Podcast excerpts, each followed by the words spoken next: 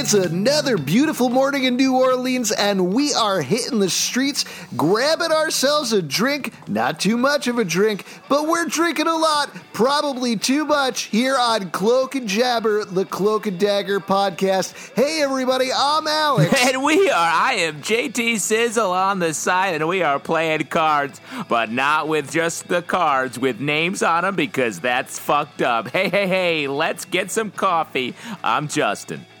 I'm Pete. And as mentioned, you're listening to Cloak and Jabber, a Cloak and Dagger podcast. We're going to be talking about the third episode of season two, Shadow Selves.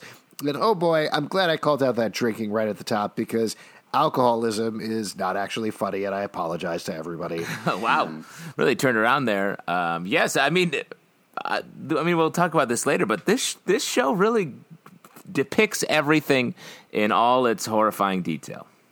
Yeah, something we were talking about with the first two episodes in particular is this is a drama with superpowers, not a superhero show. Sometimes it feels almost so real and so intimate, it's like you're intruding on people's lives in a certain way. And particularly mm. with the Father Delgado stuff, which we'll get into in a second, this episode it's very sad and played very real and uh, to the show's benefit. Okay, before we get into episode three proper, though, we're going to go to my favorite part of the show, which is where we check in with our New Orleans correspondent, Brett Macris. He sent us a bunch of notes for the past two episodes, which, hang in there, this is a lot of stuff. But because there was a double size premiere, he talked us through real stuff about New Orleans from episode one and episode two. So we'll kick it off with season two, episode one. Brett says, Here we go. Okay, the bridge that Ty is standing above in the opening scene is the 10 freeway, which rolls right over Carrollton Avenue. It's not a fun place to be. It goes through most neighborhoods in NOLA and all the bad ones. There's a lot of homeless camps, and on the weekend, it's a massive party. Almost every weekend. A lot of locals bring out large trailers with food carts and huge grills. There's usually a DJ set up somewhere, and they take over about two blocks worth of underpass and go most of the night. It's always chaotic. You can also see the Carrollton Bridge in the background when Ty and Mayhem are in a police car outside the police station, and from that point, it splits into the 90 and the 610. This will take you to Baton Rouge. This is great because I'm planning on driving in New Orleans very soon. When Tandy jokes waiting for tips sucks, this is why I'm a chef. We should mention Brett is actually a professional chef uh, after the group therapy session, and then that's why I got into roller derby. She's kidding, but roller derby has a popular following down here because, of course, it does. I'll tell you what, uh, this is a separate note, not about the roller derby. I'll tell you what, we have great trees in NOLA, especially in the lower garden district where Ty's parents live. They're hundreds of years old. Some of them and Ty probably shouldn't be climbing around to them.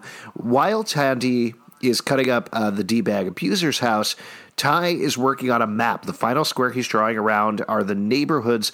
Uh, I'm going to get this wrong. The Marigny and the Bywater. Uh, Brett says he lives in the Marigny and he's got an arrow going right through his house. Sorry about that, Brett. The big drug warehouse is operating out of the warehouse district, which we should all know by now is real close to Emerald's. Emerald, we're still waiting for you to show up on the show. Uh, ooh, the underground club under Frenchmen, uh, Mayhem mentions when on the phone after Ty dropped off the drugs and money, is the same street God has a sex dungeon in, in Preacher. It's surprising that they didn't bump into each other. Uh, hashtag Pete the Poodle.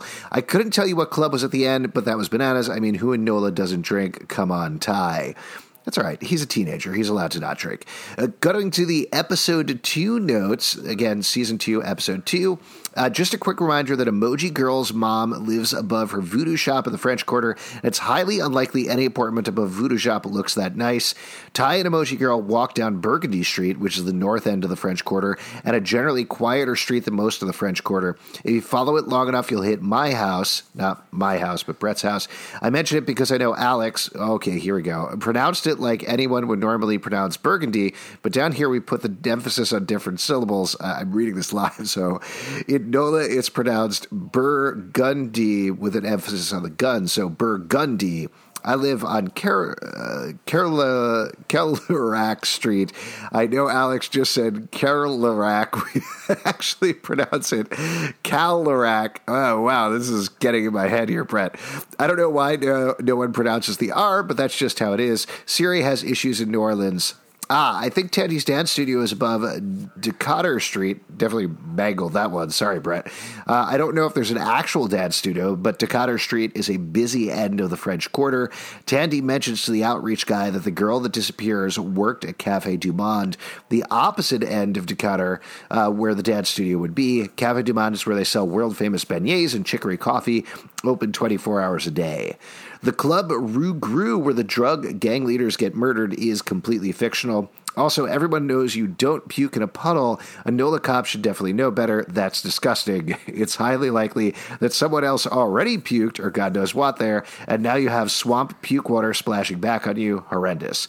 So, the fight scene with Mayhem and Dagger, this is at the end of the episode with the ambulance driver takes place outside a bar called Landing Lounge, which is on the West Bank in Harvey. It's like what New Jersey is to NYC. That's pretty accurate, actually. The West Bank is definitely the New Jersey of NOLA. You could live there, but why would you? Uh, sorry to Aaron and John on our Patreon Slack. He also says, fuck, the show is good. It feels really good to be writing about it again. Till next week. And then adds several uh, quick more notes. He says, he almost forgot, yes, we have cameras in NOLA, also electricity, indoor plumbing and we just got this new thing called the internet. I think I'm spelling it right. But really, Pete makes a good point. That's the first time on this podcast, so congratulations, Pete. There's cameras fucking everywhere in the city. There's a lot of crime and quite a bit of stupid drunk people, so cameras come in handy.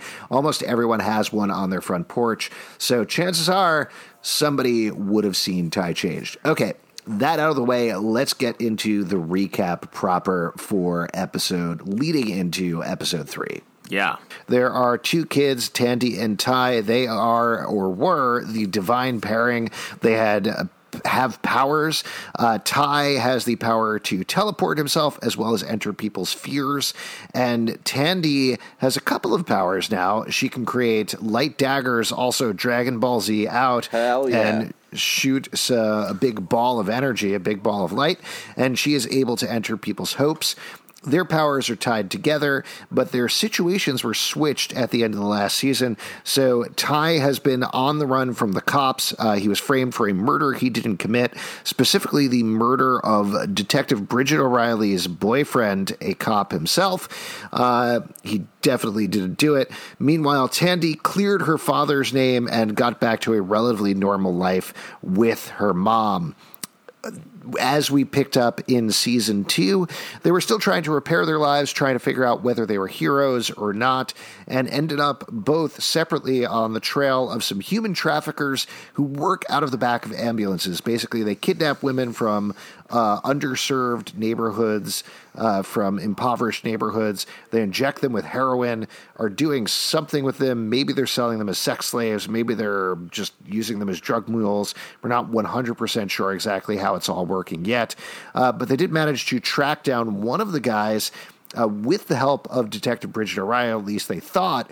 Turns out it wasn't Bridget O'Reilly at all. Bridget died at the end of the last season and came back reborn as a new vigilante called Mayhem, who has super sharp nails and uses them to cut people's throats. Yeah. Uh, it was Yeah. revealed at the end of the last episode that Bridget and Mayhem are actually two separate people. Yes. We thought there was a whole Jekyll and Hyde thing going on, but there was a twist going on there where there are two of them. And what this episode does is it loops back to that moment when Bridget came out of the swamp, when she crawled out of the swamp with green eyes, and works in a couple of other things as we slowly work our way back to the present and fill in some of the gaps there. Last character we should mention, uh, we mentioned Father Delgado. He was a teacher and priest at the school that Ty used to go to. Uh, he was an alcoholic, uh, but ran into some hard times. And as we find out towards the beginning of this episode, has left the school, somewhat of his own will, somewhat not. But let's get into it. Let's talk about this episode. Uh, there's a also, lot of we should we should mention the lady who used to work at Roxxon. who- Oh, sure. Yeah, yeah. Yes. Yeah. Mina, uh, played by Ally Maki. This is a friend that Tandy made in the previous season. Yeah. Uh, she was instrumental in studying the Roxxon energy that uh, gave Tandy and Ty their powers. That was something her father had worked on with Tandy's father. And she, we haven't seen her since the end of last season. So we actually pick up with her. She's still experimenting with the energy, specifically on mice. And she finds, due to a power surge, the mice split in two. And she watches as one of the mouse eats the other mouse, which is basically exactly what's going on with Mayhem and Bridget O'Reilly. And Right, with that, that's an excessive amount of blood in that situation, don't you think? Really? I don't know. Mice are like furry little blood bags. Oh, that's so Um, gross. why do you know that? yeah. I used to work uh, with mice. Oh wow, what a weird thing to say without giving any more details. Just professionally. It's not really a big deal. You I don't worked, want to get you into worked it at too a much. blog with mice. I worked at Disney.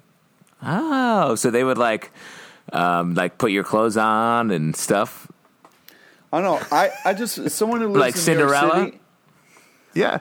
Uh, Birds I feel and like as mice, someone who- whatever. Who lives in New York City? I wish they would stop using cute, adorable mice for these things and use rats. You know what I mean? Or something really? else. That's like I feel like Rats are cute too. nah. Yeah. No, they're not. They're like teenage be. mice. They're like mice who went through puberty, Pete. Yeah. Why Haven't do you ever been in a subway and a, a rat looks at you and he's like, whatever, leave me alone, Pete? Yeah. No. I'm, I'm Yeah? my own animal, Pete. I'll do whatever I want. Let me be fine. myself. I'm sorry that you guys are like close personal friends with the pizza rat or something. I didn't mean to hit a nerve here, but like, you know, the mo- mouse testing. Uh, there's, uh, you know, there's got to be a better way. I knew Pizza Rat when he was just Rat. okay, so like I actually knew my- him when he was a when he was a mouse before he was a teenager. He was pretty cool, and we used to hang out all the time. Yeah, he he really grew out of that phase. Got into pizza. Gate that's a gateway drug to regular garbage. pizza. Uh, so anyway, she finds out about that, and then we flash through. How should we arrange this? It's a little difficult to follow some of the history here. It was interesting to me that they included date markers in this episode, Yeah. because they played around with time a lot on the show, but they've kind of let you follow along. This one, though. Even with the date markers, was kind of confusing to follow at certain points. I Yeah, felt. it took me a while to figure out where we were and stuff like that. But Well- uh, I think by the end of the episode, they cleaned it up nicely. Well, I do think they were just trying to be like, look, they're in this cycle where uh, we've learned we're learning about the backstory of the mayhem character at the, at the same time that our main characters are sort of solving the mystery of the backstory of the mayhem character. Right. So we can follow it along, though. Uh, she comes out of the swamp, uh, heads back to her apartment, is very upset and alarmed, Very thirsty, and she's very thirsty, hates Yeah, her, gets she angry, hates her fridge. throws oh, yeah, it down throws the stairs. fridge.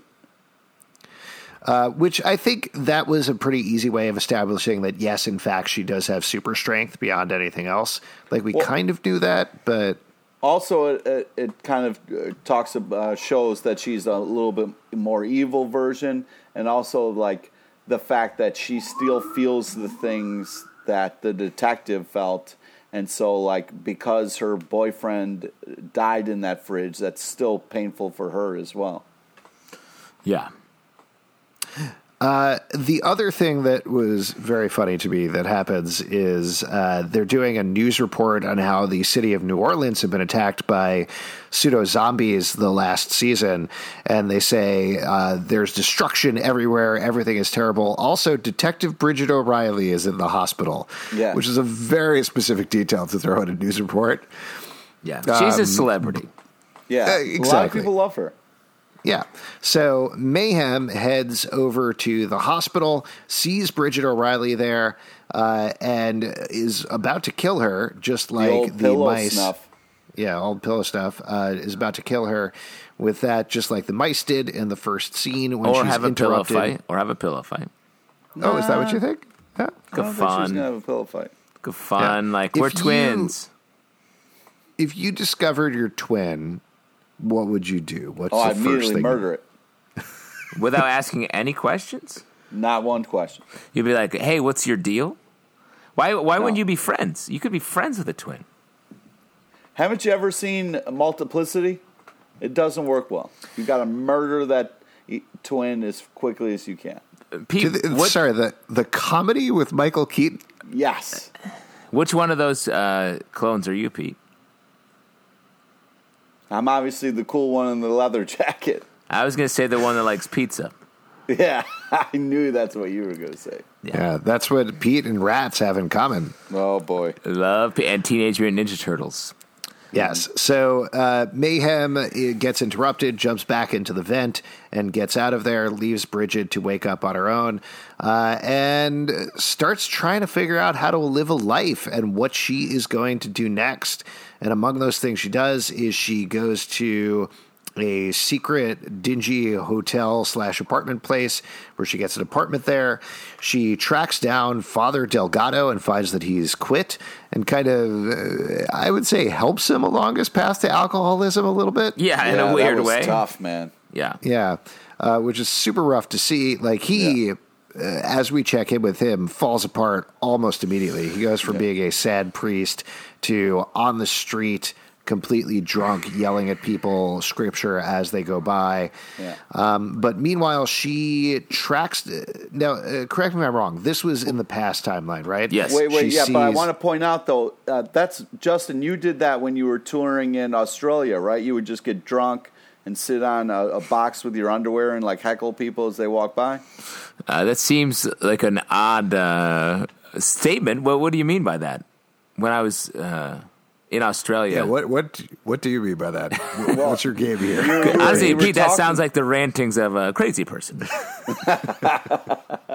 Well, you were telling us how that you traveled around and you drank a lot and you would do a lot of street performing. So no, what I what I was talking about, uh, this is totally unrelated. Is uh, when I right after college, I won a grant to study street theater. So I traveled around the world watching people perform theater on the street. I was a theater major, Okay. so I was studying. That. Oh, so So sorry, it's you were different not. from getting drunk and, and standing on a soapbox and yelling at people. Um, It's a little different, yeah. Um, All right. My but bad, I mean, my there's bad. some similarities, I guess. Do you think is your point that you think Father Delgado got a uh, grant? I think that's what Pete's insinuating. Yeah. Great. Uh, but uh, outside of that um, personal sidebar, I do think, um, yeah, I think we're meant to see that uh, this whole first sort of third of the episode is setting up that Mayhem is like uh, a, a loaded gun just trying to sh- shoot somebody. It's a total chaos agent. She uh, influences, she pushes Father Delgado deeper into alcoholism. She is just trying to get revenge on anyone and anything that she can. And one of the first people that she's trying to get uh, revenge on, which we didn't mention in the recap, is Detective O'Connor. Detective O'Connor is the corrupt cop who killed her boyfriend, actually, not Ty, in the, the last season. And unbeknownst to her, because she was dying across town, uh, Ty basically cloaked him, took him inside of his dark force energy. I don't think we've ever called it the Dark Force on the show. We know that from the comics, uh, but took him inside of him, and that's how we got rid of Detective O'Connor the last uh, season. Uh, but she's tracking him down. She finds a, I want to say, corrupt councilman or corrupt cop or something like that that new Detective O'Connor ends up slashing his throat and Yeah. killing him. Yeah, he's a, Uh, a and- council member, and it's funny. She almost lets him go, but Yeah. then kills him because he vouched for uh, for Connors. Yeah. Yeah. Uh, and so she seems lost at this point until she finds a missing note for one of the missing women and realizes, okay, this is the thing that I need to do. I need to track down these people. And that's kind of how we loop her back to the present storyline. Exactly. Now, Pete, um, do, how do you feel about her particular brand of justice? Uh, I think it's interesting because we have this, as you say, like chaos kind of person, but also this kind of like mind of a detective where she's trying to do good a little bit, but in awful ways. Um, I think it's a very kind of cool, interesting character. Um, and uh, yeah, I mean, I, I definitely before we knew it was two separate people, uh, I really liked her uh, hanging out with like Tandy and going to get justice. Well, that's one of the big things that they're playing on in this episode as Ty and Tandy and Bridget try to figure out what's wrong. Mayhem is essentially playing on Tandy and Yeah. I, I'm very hesitant to start this, but I was certainly thinking of you, Pete, and curious to see what you'd thought during the episode because one of your main problems with season one was how Tandy acted. Yeah. And a lot of what's going on with Tandy in this episode is she is wrestling with the idea of should I go rogue? Should I not follow the law? Should I do what Mayhem wants me to do and just kill whoever I want? Whenever I want. While meanwhile, Ty is trying to be the voice of reason and saying, no, we got to do what's right. We got to stick with Bridget. Bridget is our friend. We got to stick by the law. Right. Uh, we got to be in the good graces. How, how'd you feel about that, Pete? Well, it kind of goes back to the episode before where they're at a meeting and they're kind of talking about the abusive boyfriend, and Tandy loses it and was like, just leave. Get the fuck out of there. You know, and so it's this struggle with what is right and what she wants to do, which I think is kind of a cool, interesting thing to struggle with. Uh, especially someone who's trying to be better, you Well, know, like in in this episode, in this season, she's trying to be a better person than she was in the first season. Well, but I think the the indicator there is so she's trying to impose her set of justice on the situation with the the girl in the counseling group. Right. And then she meets Mayhem, who is putting her sense of justice on all these people and killing them and sort of getting results. Uh, it seems like Right. Tandy really wants results. yeah, um, she gets frustrated with the process. Right, but which it involves murdering a lot of people. Ty, on the other hand, um, he uh, mayhem it wants to kill evildoers, and Ty's been affected by that very directly uh, because of his brother. And yet, he is the one who is saying, "No, no, let's do this the right way." And I think it's a, it should, it's a great just split. The setup here is so fun to uh, see how these characters are going to react. Yeah, it is. Yeah. It's very interesting, and you can kind of what's great is you can see where Ty's coming from and where Tandy is coming from. Yeah. So the threads that they follow here to try to figure out the mayhem mystery is first they ask Bridget, okay, think about what would you do if you were trying to hide out. And so they head over to the hotel. There's a fun little moment where they talk to the hotel proprietor who was a little rude to mayhem back in the flashback, who immediately says, I'm sorry, I won't look at you, I won't look at you, miss, and just Yeah. gives her the keys. So they realize, yep, we're in fact in the right place. And they get to the room and they get to see an insane, crazy murder wall that Mayhem has set up to try to track down these missing girls and exactly what's going on with them. Uh, and Bridget figures it out. She figures out the key based on playing Well, it takes cards. her a little bit, and again, like uh, Tandy gets frustrated. She's like, "Come on, get," you know, and Ty's like, "Hey, give her a moment, man. This is a crazy murder wall." yeah. I, we just got Cloak and Dagger working together and now they're being broken apart again. Yeah, I know it's very know, man. frustrating. It's very frustrating. Well, one thing I wanted to call out is what did you think of um, evil uh, Bridget O'Reilly's coffee order of four creams and five sugars? That was a lot. That's That's insane. that's an yeah. Uh, I mean, she. I guess she has a sweet tooth. That is a pretty evil order of coffee. yes, horrifying. What That's interesting He- detail. wait, that you guys got pulled out of that. you? What did What you you- thought it was normal? I I don't drink coffee. I don't know if that's normal or not. Certainly, that seems like a lot, though. I don't. I see people dump sugar and cream into their coffee all the time. Wait, you don't drink coffee, and you also don't understand coffee? That is correct. Yes. What do you drink? What's something you drink? Just any liquid you drink, Pete. I have tea, water, soda. Okay, tea. Tea is a perfect one. Would you order tea with uh, five sugars and four four sugars and five creamers? No, then you're not drinking tea. What do you drink your tea with, Pete? I just drink it plain.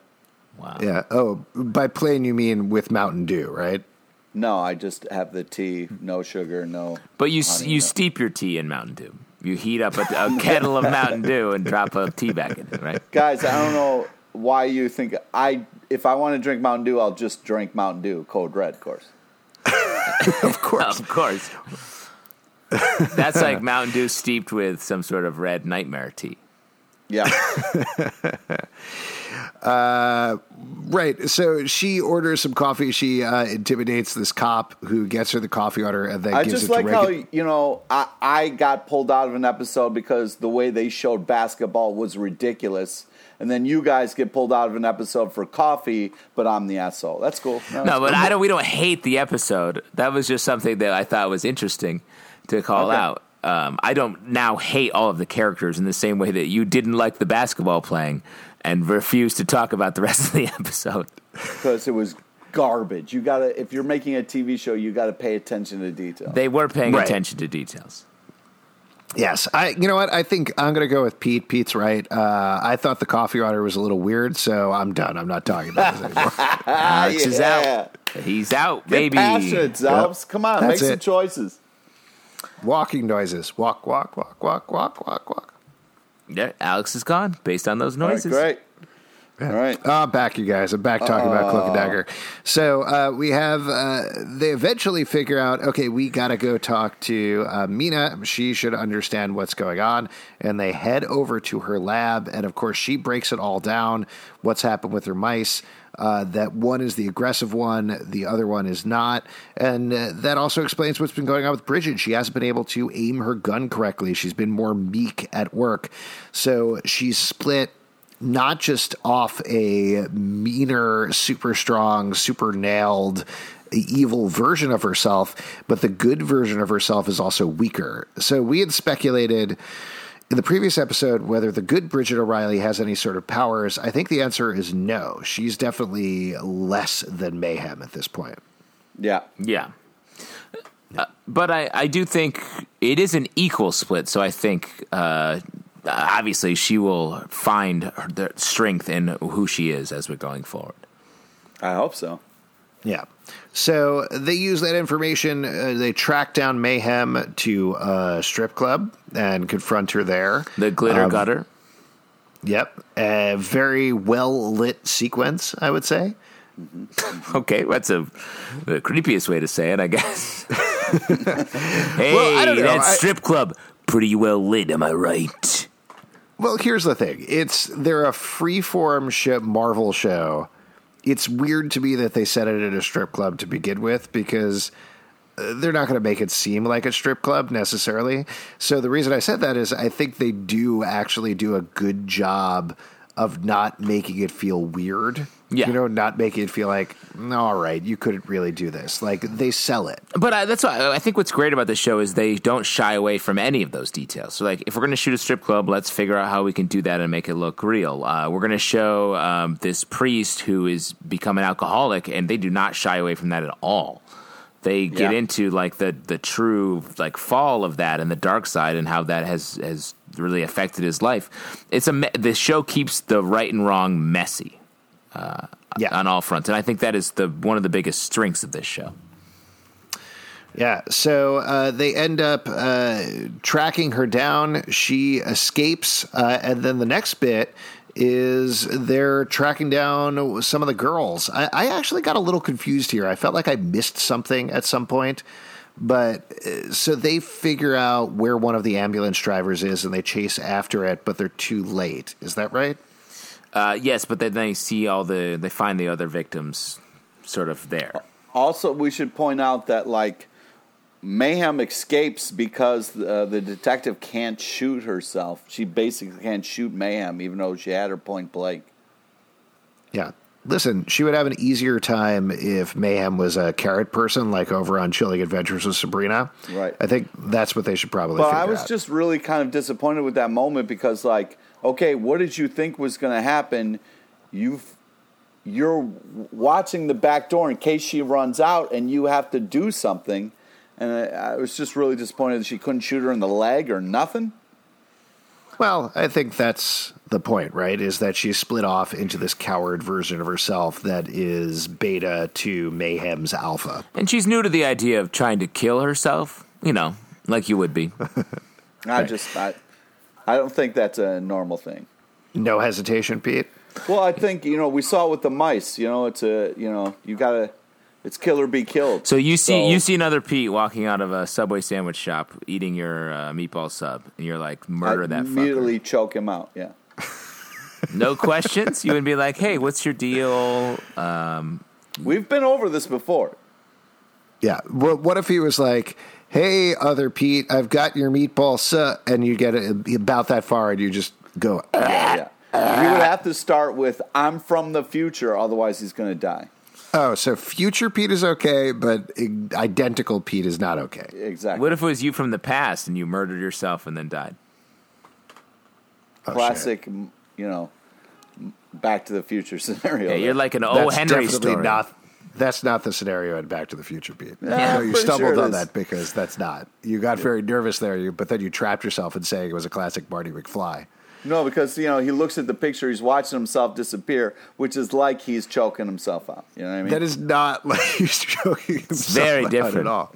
Uh, I kind of feel like you guys saw a different movie than I did. Sure. So anyway, they check out the girls that they rescued, and they immediately find out that the girls have no hope anymore, none at all. Yeah, this scene I Which thought was is- so good. Like Tandy touches them, they have no hope. Ty touches them, and they're basically all fear, which I thought Yeah. was great. Now, let me throw something out at you, though. Do you think that's metaphorically they're like that because of what's happened to them, or is there something chemical going on? Is there something with the overall Roxxon chemical storyline going on that they're potentially being dosed with? Oh, yeah, I'm hoping it's a little bit of uh, that more than the fact that they don't have hope. Yeah, I definitely think. I mean, we thought Mayhem was going to be the villain for this season, but I think there's going to be a larger villain that, like, we because we still don't know who is actually doing all this ambulance stuff and why. And I do think that's going to be the overarching villain for this season, while Mayhem will just be sort of a the dark side of being a hero, sort of a like a hero no one likes, a bad hero, like a Punisher type hero that I think Hey, is going you, to. Uh, it is Hey, Punisher's in the streets doing things other heroes don't want to do. That's all right, literally what Mayhem. Taking- that's literally what Mayhem. trash, That's what Mayhem is doing. the streets, that's what Mayhem man. is doing, Uh, and I think that's what Oh, we're supposed I to learn. I agree with you though, Justin. That it's. I do think it's a bigger thing where the more we peel this back, the more we realize this is Roxxon doing this the whole time. Pete agreed with me. Punisher's bad. Ne- Nope. Let's move on. Next topic. Yeah. So uh, they end up tracking down Mayhem down again, and they have a big fight. And uh, yeah, it's uh, who, who ends up trying to shoot her? It's um, basically uh, she ends up trying to shoot uh, some some of the criminals, and Cloak cloaks Mayhem, sucks her in. Instead of letting Tandy hurt her in any way, Yeah. uh, and she's gone forever. Except she's not. Yeah. She's actually wandering around in the dark forest. She finds a gas station, opens up a fridge, and sees her boyfriend in there and says, Who's up for some awkward reunion pancakes?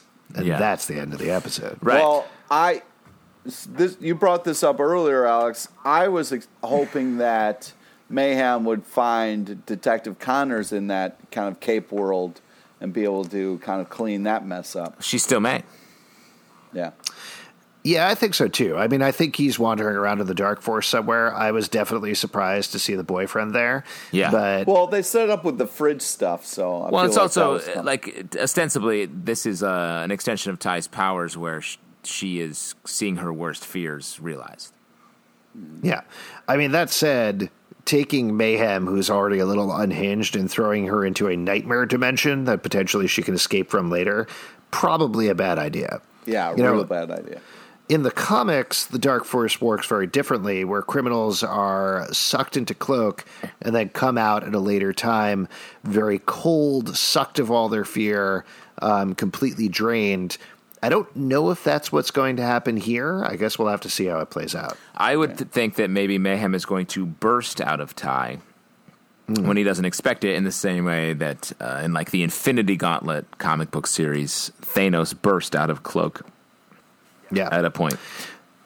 Cool. Uh, anything else you guys want to talk about with the episode? Yeah, I wanted to talk about how I liked how they kind of struggled with the whole like they found the place where all the women were being held and they you know really kind of they're still struggling with their powers and not everything is kind of like okay they could just show up and rescue all the women like that was like a real struggle and i'm glad that they're taking the time to kind of show that Yeah, I mean, my my the, what I like about this show right now is it's really putting a nice split between the two main characters philosophically about what they believe and what they believe is right. So I'm excited yeah. to see that thematically play out. Yeah. Uh, cool. This episode only Cloak or Dagger. Who won Cloak or Dagger? Justin, why don't you go first? Got to give it up for Cloak. He's maintaining his uh, his philosophy of just he uh, he had a great line. It was like that's the kind of mentality that got my brother killed, which I thought was great. Shoot first, ask questions later. He's developing his powers. He's cloaking bullets. Uh, he's absorbing people into the dark force. Cloak is uh, is coming through. Cloak's no joke. What about you, Pete? Yeah, I agree with Justin. I'm going to say Mayhem because Mayhem doesn't have time for paperwork. Mayhem's going to get shit done and take care of the bad guys. You spent this entire episode saying you would kill an evil twin instantly. Wait, are you the evil twin? Is I that what's going on that's the revelation we're, we're facing right now. All right. Uh, I'm going to go with Cloak as well. I thought Cloak was uh, great this episode. Dagger was good as well, but I, I agree with you, Justin, what you were saying. All right. If you would like to support the show, patreon.com slash comic book club. Also, we do a live show every Tuesday night at 8 p.m. at the People's Improv Theater Loft in New York. Come on by and we'll suck you into our dark force. Wow. What else okay. do you want to plug, Pete? Friend us on Facebook so you get to know about the amazing guests we have in our live show. Follow us on Twitter at Comic Book Live. Check us out at comicbookclublive.com for this podcast and more. And hey, don't forget to have a drink as soon as you wake up. Bye bye, everybody.